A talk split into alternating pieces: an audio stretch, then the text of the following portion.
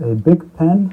Is a round stick, medium. Hanya pulpen yang dibutuhkan mahasiswa pasca sarjana University of Michigan, Matt Bernhardt, untuk meretas mesin pemungutan suara yang digunakan di 20 negara bagian di Amerika. You could come into the, the voter booth to vote, pop out the memory card, put your own in, uh, install some malware. Anda bisa datang ke bilik pemilih untuk memberikan suara, keluarkan kartu memori, ganti dengan kartu memori Anda, masukkan beberapa virus. Demikian dikatakan Matt Bernhardt.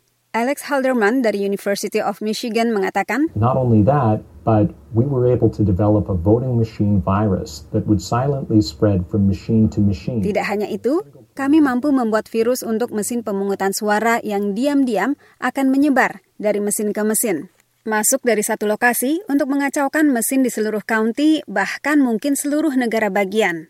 Demikian dikatakan Alex Halderman. Ia adalah profesor ilmu komputer pada University of Michigan. Selama lebih dari 10 tahun, ia telah mempelajari mesin pemungutan suara elektronik. When I started working in election systems, the concern was somewhat academic. Ketika saya mulai bekerja di sistem pemilu, ada kekhawatiran akademis bahwa seseorang bisa meretas dan mengutak-atik suara pemilih.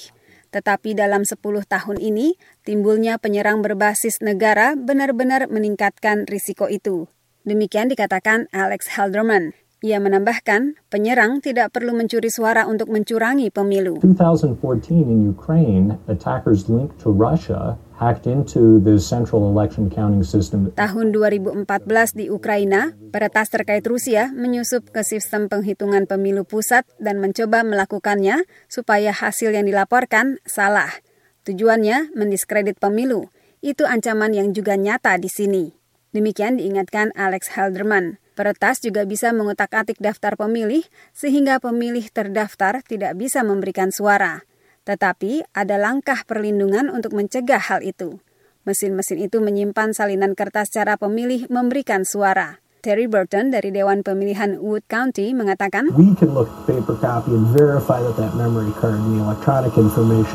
Kita bisa melihat kesalinan kertas dan mencocokkan apakah kartu memori dan informasi elektronik itu benar. Seberapa sering pemilih memeriksa salinan kertas itu tidak jelas, dan seperempat pemilih nasional akan memberikan suara pada mesin yang tidak memiliki salinan kertas sebagai cadangan.